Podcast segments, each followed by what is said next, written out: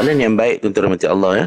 Apa hukum kita tayang gambar makanan dan kongsi resepi di media sosial kita?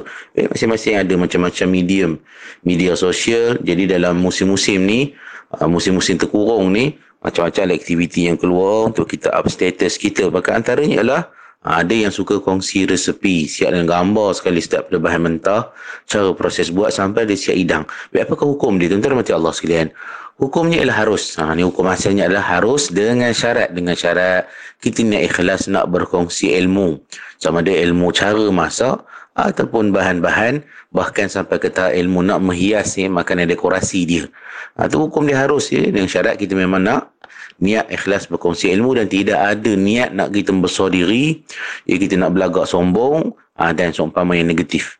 Jadi Allah Taala berfirman dalam surah Ad-Duha wa amma bi ni'mati rabbika fahaddith maksud dia dan ada pun ya, dengan nikmat yang Tuhan mengkurniakan maka hendaklah kamu cerita wawarkan zahirkan.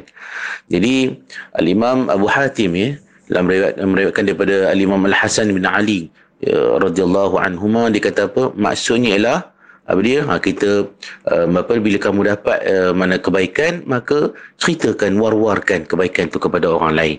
Maka uh, jalannya selain daripada kita cerita biasa-biasa ya sekarang mediumnya uh, kita apa kita sebarkan uh, kebaikan apa kita dapat rezeki yang baik ya, ilmu tentang rezeki tu cara nak buat dia uh, boleh kita war-warkan dan kita sebar kongsikan kepada orang lain. Nah, jadi tuan-tuan dan Allah sekalian, ini juga adalah antara tanda syukur kita dengan nikmat Allah SWT dengan uh, mewar-warkan, menzahirkan nikmat yang kita dapat kepada orang lain, apatah lagi disertakan dengan perkongsian, perkongsian ilmu, pengetahuan dan saya tegaskan di hujungnya semula, jangan ada perasaan nak menunjuk-nunjuk, nak membesar diri bahawa kita lah ya, orang yang dapat makan lebih sedap daripada orang lain dan lebih hebat berbanding orang lain. Wallahu ta'ala a'lam.